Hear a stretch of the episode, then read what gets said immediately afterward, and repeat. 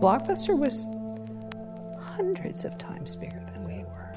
Hundreds. We listened to an earnings call one time, and somebody asked, when the analyst asked John Antioco, the head of Blockbuster, what do you think of Netflix? And he said, they are a gnat. They are no one, they're nothing. No one will ever do this. People love video stores. Don't ask me about that stupid little company again. From Profitwell Recur, it's Protect the Hustle, a show about those who are in the trenches actually doing the work. I'm Patrick Campbell. And I'm Ben Hillman. And on today's show, how Patty McCord went from border towns and Oregon lumber yards to building the culture that brought Netflix a $160 billion market cap.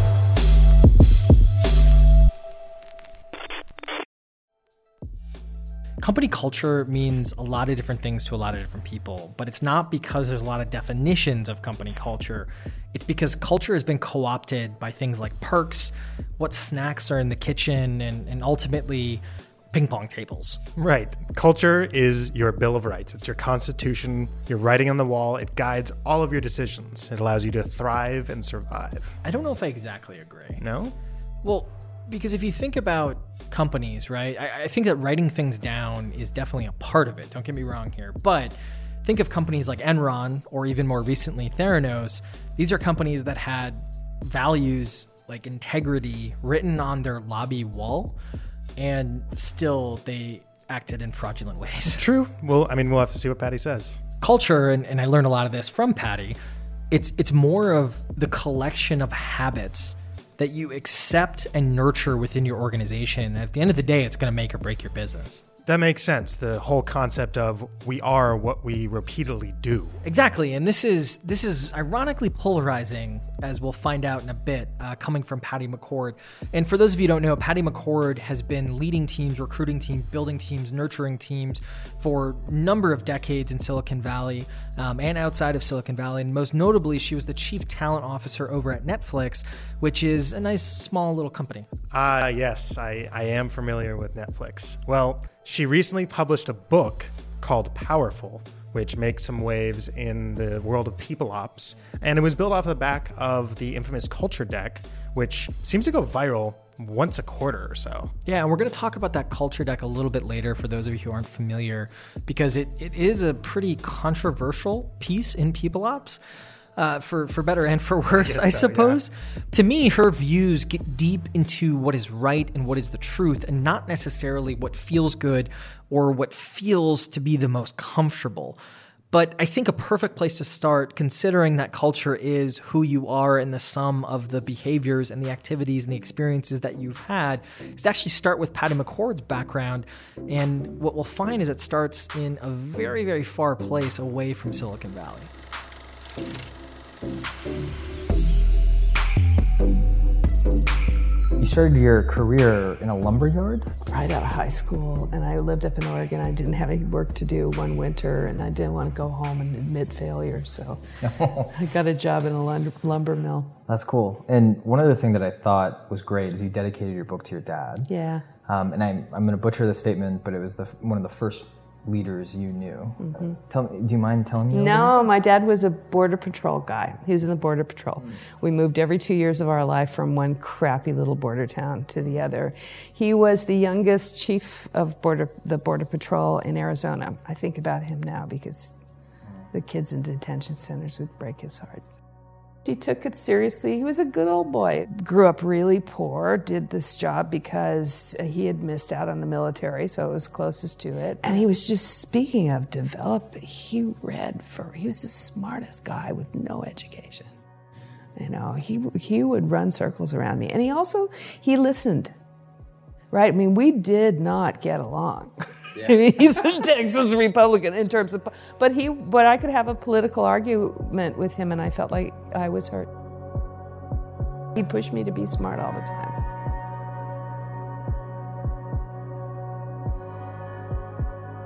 So here's a dad story. Reed decided that um, we were big enough now that we were interfacing with other companies who had C level executives. So we were going to all have C titles. So you're the CMO and you're the CFO. So he said, Patty, I've decided to call you the Chief Talent Officer. And I said, like, oh, gag me. And he's and he gets he's like, what do you mean? I thought I thought that was really great because like you're kind of like it goes like with movies, you know, you're in charge yeah. of the talent, and it really is about the talent, and that really is what you do. And I don't think it's dorky at all. I'm like, okay, you know what? That sounds great to me. I'll be. I like CTO because I can tell the geeks I'm the CTO. But I remember calling my dad, like, Dad, I'm a chief He's like, oh, honey, I'm so proud of you. I miss my dad. So, do you want to call your dad right now? Yeah. Can we take a break? Uh, we can't, but I can remind you later to call Tim, of course. Sounds big good. shout out to Tim. Yeah. Uh, well, I don't know if I've ever met a person in people ops like Patty. I mean, to me, they're always handling legal, paperwork, hiring, snacks in the kitchen, you know, stuff like that patties do exist out there. Now, there's plenty of non patties, but the patties that do exist, they're basically there taking people ops from this world of just making sure check boxes are checked and I's are dotted and T's are crossed to this world of performance and getting the most out of your team. And that might seem very natural to you and, and me as we try to cultivate this at Profitwell and we work with a lot of really high performing companies as our customers. But what we'll find is this is just very, very far from convention. Everybody does it the same way, so it must be best practices. So, I mean, nobody questions anything. There's a whole generation of HR people who are exist to protect the company from evil, meaning lawsuits from evil employees. So they're convinced that a whole bunch of stuff they have to do because it's against the law if they don't. It's just not true. And then in the last five, ten years, now the pendulum's gone boom, and now we're happy people. And bartenders on the payroll, and eight craft beers versus seven, nine kinds of flavored water, and and then the HR people they don't they don't do anything. I mean, they order T-shirts and do parties, and so they're kind of soulless, lifeless. It's almost like HR became legal and, and not product. So it's crazy to me. That's whole, my whole point. Why do we have a language around product that's selfless, that's straightforward, that's metrics based, that's honest, right? And then we can't, like, so let's say, let's use the same metaphor, right? Um, we want to develop a product that has to go to market because of competition in the next six months. We have to have a competitive offering that addresses these particular issues that a competitor is addressing better than us, us and it has to happen. Well, you have to have the right people on the team to do that, right? You can't go, you can't miss the opportunity because you don't have the right people. That's how it changed it for us. We were like, oh my God, this is ours for the taking with the right team. When you and your team are up against that decision, like, yeah, we could do that, oh, we can't because we don't know how or we don't have the right people, that's why you're in management. That's your job, right? It's your job is to put together that team that delivers to your opportunity. And opportunities come like this right? So I, I don't have any problem at all developing people. I don't have any problems at all having people learn on the job. I don't. It's just that time time thing that we don't do very well. You know, I talk to startups and they're like, someday. And I start to, I talk to corporations, they're like, well, our five year plan, and you're both wrong. the five year plan is it's just smoking dope. It's just an exercise, right? It's Wishful thinking. And, and some days is too. It's not crisp enough.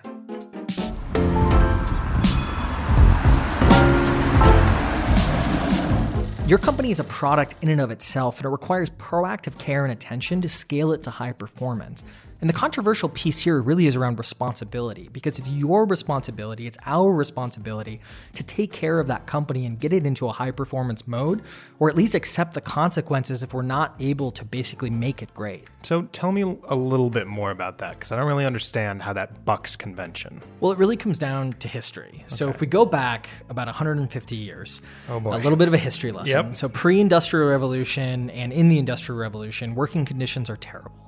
Uh, you essentially have people literally who are cogs in machines. People are dying, uh, mainly because there's no labor laws. There's just there's just no workers' rights. Labor movement comes along and says, "Hey, you need to let people survive and you can't force child labor. All things that most of us can agree on and may have some marginal problems here and there, but there were no laws and now there were laws. So all of a sudden you have checkboxes. You have I's that need to get dotted, you have T's that need to get crossed. Then, post World War II, you had another big revolution in labor rights because all of a sudden, the huge workforce disparity with men and women got changed where more and more women were going to the workplace. Civil Rights Act of 1964, all of a sudden, you have more and more laws. So, all of a sudden, there's just this huge collection of laws in less than 75 years. And who's going to take care of those laws and who's going to make sure that we're compliant? You're not going to give it to the sales leaders because they're selling. You're not going to give it to the product leaders because they're building or they're manufacturing things. So you have this world of people ops or HR where it's responsible for recruiting and it's making sure that people don't go to jail and that people are essentially taking care of things. And, and somewhere along the line, we, we ironically lost the people aspect of human resources or of people ops. Right. So I want to touch on that a little bit. You said HR has kind of become this epicenter of legal and recruiting. Exactly. And as product gets easier to build, it's infinitely easier to build a product versus 50 years ago, let alone 5 to 10 years ago. And distribution gets harder and mobility of employment gets infinitely easier. Thankfully, you know, the developed world continues to develop. All of a sudden we're in a world where your biggest asset and liability becomes what it should have been all along your people. Right. So, what about that? What about that other piece? Well, the other aspect of this is is taking responsibility or this personal responsibility on, on an individual level. And it, it's tough because people are tough. Like for example, have you ever tr- have you ever given someone negative feedback? Oh yeah, definitely. It's it's tough, right? Because you're sitting there and you don't want to be mean, you want to be direct, but you also, you know, you want to consider the feelings of the other person. And even if you know the feedback is 100% right and it needs to needs to be taken care of, it's still really tough. But the easiest thing to do for a manager, especially when it comes to feedback, is invent the performance review, right? It's one year, people ops handles it you don't have to really take care of it. You don't have to do much. And then you basically absolve yourself of the responsibility of giving that consistent feedback and that consistent checking in with your team members. Whew. Seems like a lot. It is, but but as Patty's about to tell us, it, it doesn't necessarily require an exorbitant amount of work. It just takes diligence and that responsibility. Well, first of all, if you've written anything down, um, which you don't have to, but if you have, you better damn well be doing it. Because the worst sin, worse than not writing anything down, is writing something down and not doing it. I meet founders who really believe, and then they hire the, the jerk for their vice president of something, and they let you know him or her sort of get away on the edge cases. And that every you got to remember, everybody in the company watches and that makes them cynics, and that makes you a liar. Right. It's just that much harder. It's just that much harder. So, um, first of all, is are you, and walking the talk is a dumb thing, but are you really saying something once a month that you're going to pay attention to and pay attention to it? I talk to HR people who want to know about reward and recognition systems and buy software that takes care and giving people. Like sometimes it's just like, that's what I'm talking about. You did that. That's great. That's cool. Right? So that so modeling that behavior, right? So that's modeling giving feedback, but we think that giving feedback means constructive criticism, means telling somebody something they don't want to hear in a nice way that they don't really understand because you're worried about being nice more than you're worried about giving them this, right? And so the problem with that is um, constructive criticism is not that effective.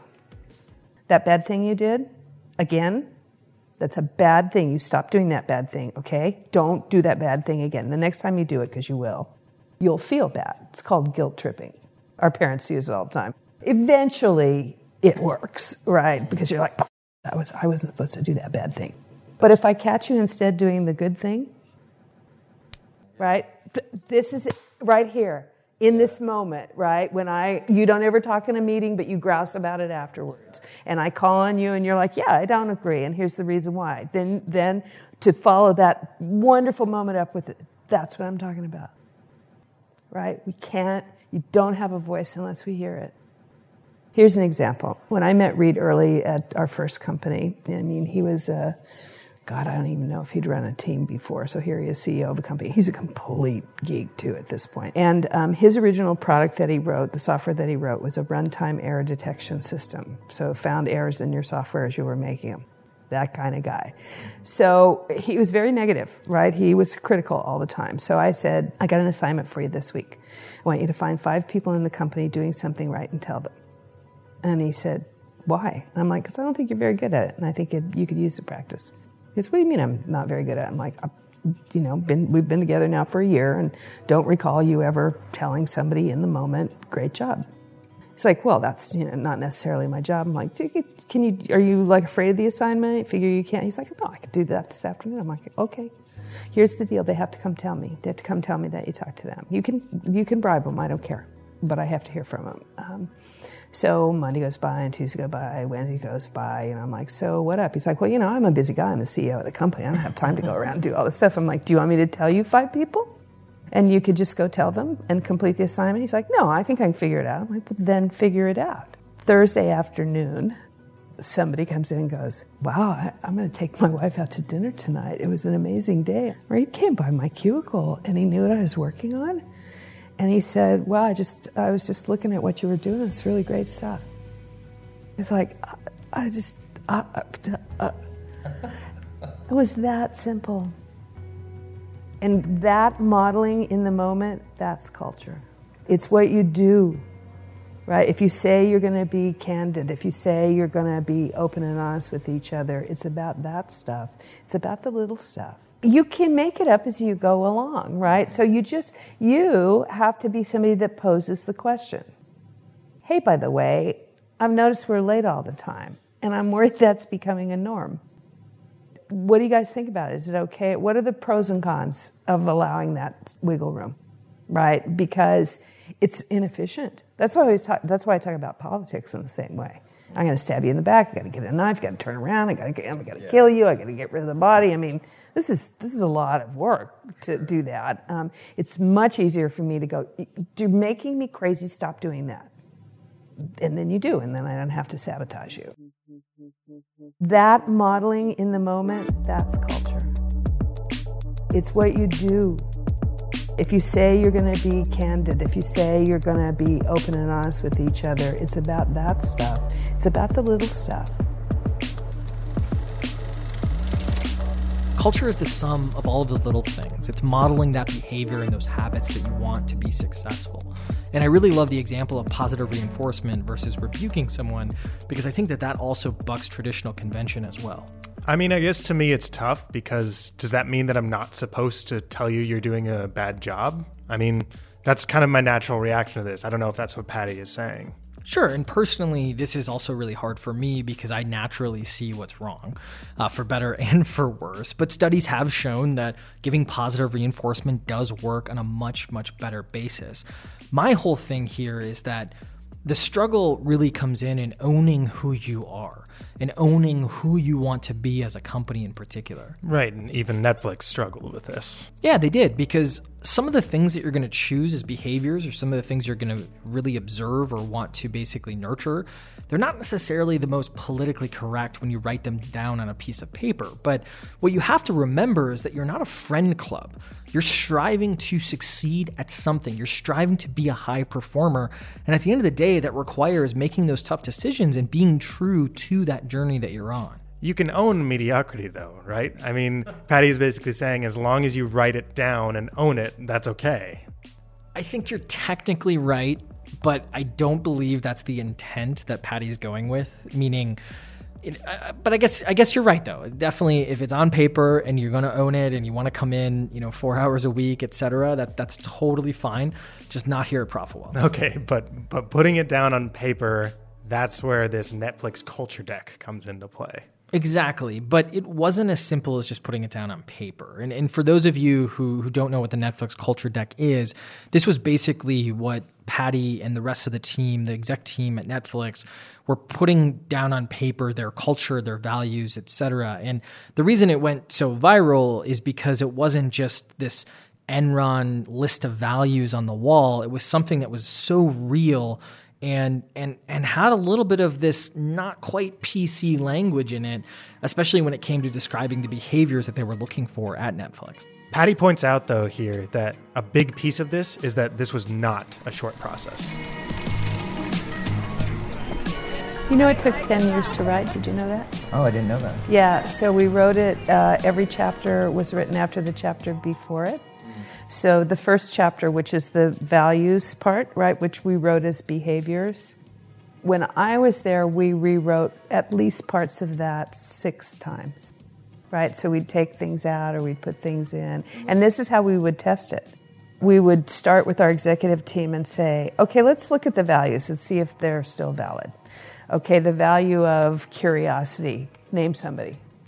Right? Name somebody on your team that exhibited that. Give me an example of that on your team in the last week. Like, and if we went around, we couldn't come up with anything, we'd say, Ooh, I wonder if that's still. If it's something we don't see all the time, are we sure it's still valuable? Or did we say it's important, but we don't have any anything that reinforces it in the culture? Like, here's a funny one. I wanted to write the first time Reed and I brainstormed it. I get on the board with my whiteboard with my pen and I write, "We don't like stupid people." and he goes, "We can't write that." I'm like, "But it's true." I mean, if people just can't intellectually keep up, you know, you have zero tolerance for them. So why don't we just hire smart people? He goes, "You can't say you're going to hire smart people. Like, why not?" Like, what if we just said you had to be smart? And then, I mean, we used all these, you know, people would come in and go, Do I have to have an IQ test? You know, and we did it, you know, and then it was interpreted as you had to have a degree from a good school or you had to be mathematically smart because that's the only thing we cared about. Or so it was really interesting to kind of parse through that over the years because at one time we had like intelligence and then it was about like innate curiosity and so we wordsmithed all that. So that was that always, that's the first chapter of the yeah. culture deck, still is in Reed's book. Um, so one of the things that took a long, long time mm-hmm. to get the the bench strength to do is to get people who could articulate deliverables so that people could do them. So the key to the culture was about um, performance was that you got great stuff done on time that served the customer with quality. That's it, right? And so you had to be able to articulate to your teams what that was, right? You had to have the right, that's where high performance comes in. You need to have people that perform that task in that time frame. So that articulation is sort of the underpinning of the culture, which is about deliverables, about reliability, about dependability, about counting on each other. Notice how it wasn't just about saying something or putting something down on paper that may not necessarily sound the greatest when said out loud, but it was also making sure you had the team to back it up. And in this way, it was on you to basically articulate this to the team as as an exec team, as a management team. And this is this is insanely tough. People are at the center of this. We've belabored that. Nobody is arguing with it. But what I think people are struggling with is while it's easy to agree with, this is definitely something that is hard to execute. Exactly. This is insanely difficult to execute on because you're basically pointing out ideals and then following through on those ideals with imperfect parts, right? You know, humans, right? And and not wanting to to you know necessarily do the right thing because it doesn't feel great, right? And so for the rest of this, I, I, the rest of the show, I think we should focus in on actual applications. And we're going to start with how you can start to implement these concepts into probably one of the most important parts of your business, the hiring process.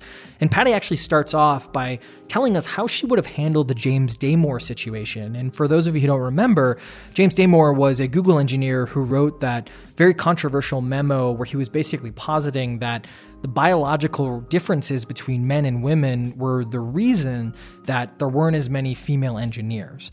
And let's see what Patty has to say. So, like every reporter in the world called me about that. Like, would you fire him? I'm like, of course. What a dork move. I'm like, but you know what? I like to think I wouldn't have hired him. You know he was a twit in the interview. You know he was. You know. How do you guys. vet for some stuff like that, though? You They're know, twits. They, you know, you for you know this, right? You know exactly who he was. I betcha that he was smarter than his last boss and the boss before that and the one before that. In fact, he probably had some very defined opinions about the way he wrote code. Spaces over tabs, right? No. you yeah. know what I mean, yeah. right? You get these people who have these like, you know, quasi religious beliefs about certain, and uh, you know, this here's how I interview. Um, I, everybody asks me my favorite interview question. I don't have one. You take anything on their resume, anything. Oh, you're at Google and you worked on um, search. You're in charge of, you led the search. You led search for Google? Oh, you were on the team that worked on some search products. Which products? How many people were on the 400. Okay, so you're an individual contributor. Okay, so tell me um, with what you what you did and what you learned. If you had to do it over again, you'd do differently. Tell me some, about something that worked out, but it could have been better, and you would have done it differently. Right. So now I want to look for people who want to solve problems. Right, and that person wants to tell you about their accomplishments. You just pull. Tell me more. Tell me how you did that. Really, what kind of boss was he? Did you like working for him? Did it, what, what what was good about that? Right. So, yeah. what makes you crazy? I like that because it's because the the response to the you know the James the not what he did, but your comments about oh he's probably his boss, he's smarter than his boss, smarter than someone might go, oh, he's just got a chip on his shoulder. We like that, right? But there's a difference between someone who has a chip on their shoulder and someone who has that quasi-religious. Belief. I actually don't like it. Yeah, you don't like the chip on your shoulder. I don't like the chip no. on your shoulder. I don't like the tube. It just bugs okay. me, right? It's like, um, so how you get that thing off? Because it, it's a it's an impediment, right? And so you're going to carry this stuff around with you for the rest of your life, and it's your excuse for not getting along with other people. It's it just it, this is my thing about it. It's not age, it's maturity. Right? A mature person says, "Yeah, you know, I was young." right? And I, I thought I was the smartest bear in the room. And yeah, and I re- regret doing that. So, maturity is a pretty big deal here. And I believe that Patty's major point here is that it's not that you shouldn't have that discussion. It's just you should examine how that discussion is handled. I think you're right. And this is what Patty gets into when she talks about this concept of hiring fully functional adults, which is a completely disconnected concept from actual age. But what I struggle with with this concept around maturity and fully functional adults is that it's a bit of a chicken or the egg. I don't know about your career. I, I bet it's in your career as well, but definitely for my career, every job I've ever had, I, I, was treated like a child. Not, you know, actually like a child, but in the sense of here's this policy, don't do this, do that. I, I wasn't allowed to kind of flourish with my own judgment. And that hindered a lot of different things. That hindered a lot of different creativity. It hindered a lot of different curiosity points. And ultimately probably didn't get the best performance out of me because that's why I ended up leaving those those places that I was at people become political. That's just part of being in a work environment. And I'm yeah, not, I'm not talking not, yeah, about yeah, Democrat and Republican. You know, I'm, t- I'm talking about gossip. You know, like like children. But Patty's got a really good way to level set those expectations, and it's through the onboarding process. And I'll let her explain it because it's just a phenomenal metaphor for what we're talking about. You guys are kind of triathletes. You're a triathlete. So here's the deal. Um, you're very smart and you have a track record of getting stuff done. That's really valuable to us. We're going to call that cycling. Um, and then uh, you're uh, really good at articulating, hiring, leading people. That's that's really great. We're going to call that running. Um, uh, you're also really adept at company politics because it matters in your it matters at your company. It matters how much budget you get, how many open recs you get, how big of a team. That's swimming. We don't have goggles. We don't get wet. We don't have a pool. I mean, it's not like that swimming isn't good, and, and I get that. Like we're just yeah. we're kind of like biathlete. We don't. Yeah. No. And, and I'm like, and it's and it's going to be sad. You're going to miss it. You're going to be like, "Where's the pool?" Yeah. like I'm I'm awesome at swimming, right? And oh, by the way, if those three things, if that's your biggest strength, you're in the wrong place. And you can't, you know, it is real in some companies, and it's you got to have it to survive. Yahoo is very much that way. Yeah, it was, and because so many changes, you know, everybody had to manipulate where they were in the organization, and so it was tough. So it was hard to dig through and find the people that actually wanted to get stuff done there. Do you find, and this is like tangential to this, but do you find with the concepts of debating, you know, openly, the concepts of um, you know, making your voice heard, you know, getting more feedback in the loop, fighting those inches. Do, you find it's hard for companies? Because a lot of times when companies are ready to hear what you have to say, unfortunately, they're 50 people, 150 people. You know, it's a, it's kind of for you and your leadership team. It's about conducting the orchestra. Yeah. So you have to teach people how. So here's a couple of tips. Um, like there, it's hard thing to say that to a bunch of introverts who don't have the skills to do it.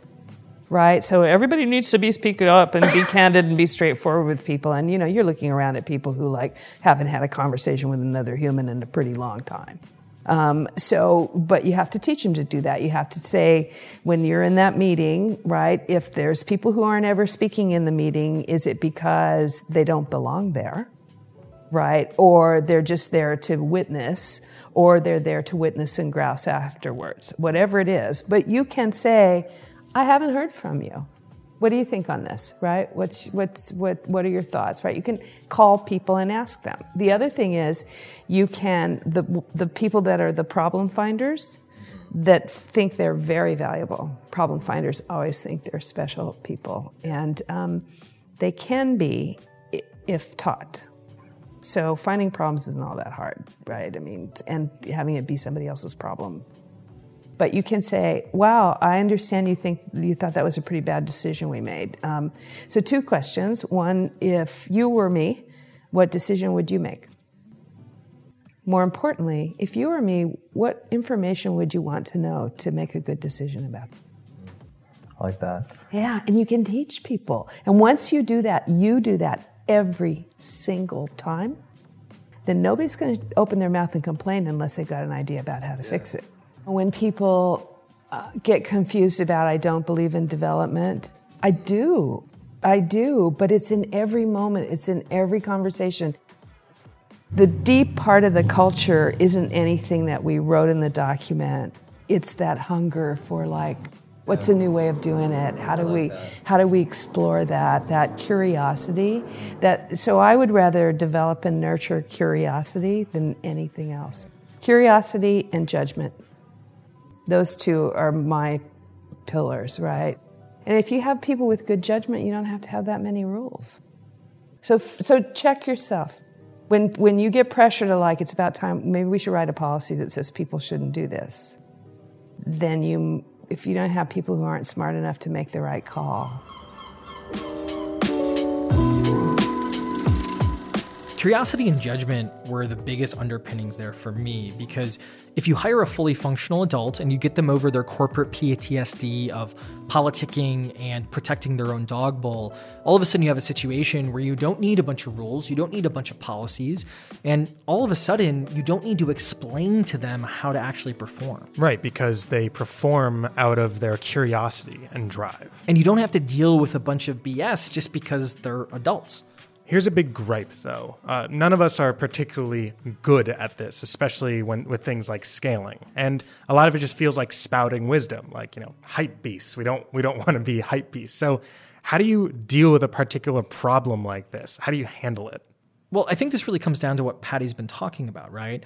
Your first step is to codify the behaviors that you're observing and that you want to nurture, not the ones that you want to aspire to be. If it's not something you're actually doing, don't write it down, right? As Patty already said.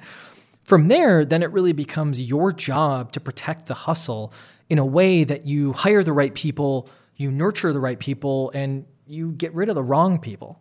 I don't think Patty would like that phrase, the, the wrong people. You're right. Patty would not like the phrase the wrong people, but I think that she would agree with the sentiment that I'm trying to get at, which is ultimately it's it's your job to make sure that you're not only protecting the hive by hiring the right people, nurturing the right people, trimming the people who aren't working out, but it's also really really great for that individual because if they're in a role that they're not succeeding at, that they're not happy in, it's probably not great for them either. And you don't want to just have them sitting there miserable and, and kind of commiserating with the team that they really should be moved off of anyways. I, I really like her take here, but the concept does make me a little bit uncomfortable. I think it's a lot of the conditioning that you have to get over. We've been conditioned that any departure of someone from a role or from a company is just a terrible thing.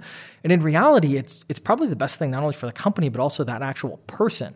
And so I want you to pay particularly close attention to when she talks about performance plans because I think that crystallizes this entire concept beautifully.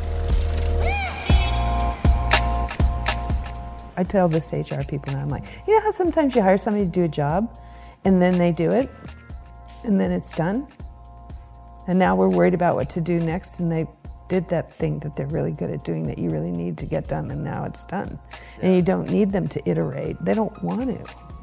That you know, the builder is not the maintainer usually, right? It's two different frames of mind, right? So when you make the builder the maintainer, now you've made an unhappy person right? And you've also made yourselves unhappy because you're not very good maintainers. This is something I struggle with though, because Everybody like you just does. said, it took you four years to get to that infrastructure.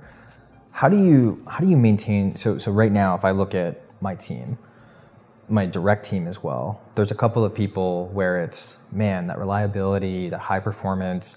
There's potential. Maybe they just need to be coached Maybe they just need this. You Maybe use you that. use my yeah. methodology that I think is in chapter six, yeah, which yeah. is you know the one where you go six months out and you and, and, you do the movie of the amazing team and you work backwards and then you could come back and say, you know, man, I love you. I, we wouldn't be here without you. You've sure. done an incredible job, but like going forward when we're starting to talk about complexity and scale, accuracy, eh, you know, you're never on time and it's I don't I get it. I mean, we got here with it, but we're not going to get there with it. So in your mind, when you're when you're looking at the six month movie of like this is reality, it's got to be someone that is already clearly trending towards that. You know, it doesn't have to be. You can still you can say, um, "Hey, uh, I just described the t- what the team's going to look like," and um, I got to be totally honest with you. If you walked in the door, I'm not sure I'd hire you for that team. But man, you got the spirit, and you uh, you know you got the DNA, and you care about the customer. And I'm willing to take a risk, if you will. But here's the deal: if you can't do it, we have to have somebody in the job that can. Right? And so when you set somebody up that you're going to take a risk with them, then that's really different than um, we can do it, you can do it, I'll develop you, I'll coach you, I'll get you there. When in your gut, you know that's not going to happen. You know, so if you hire somebody that's not competent, you failed. They didn't fail. They don't have any guilt at all. They just they couldn't do it. You got them through and they can't do it. Now you do that sometimes when you're making shit up because you don't really know what it takes.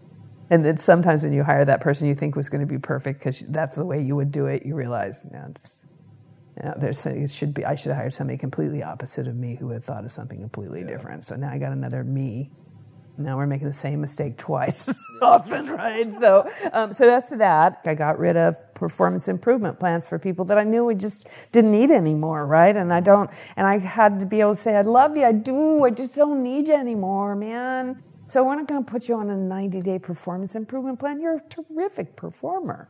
I just don't need you to back up sing that song anymore, right? Um, so, and you're great backup singer, right? So what band can you join next, right? So yeah. we can do that. Why would I do that? So I had to get rid of that. And instead I would say, okay, instead of us spending the next 90 days proving you're incompetent, which you aren't in writing in front of your peers, why don't I just write you a check and we can start brainstorming where you can go next? Right? And what should I, you know, what are you going to take away and what are you going to leverage and how am I going to reference you and how are we going to make that happen, right? Yeah. And we can be all sad about breaking up but we can also be grown-ups about moving on right my my my internalization that took me years to realize that this is what i did i wanted us to be a great place to be from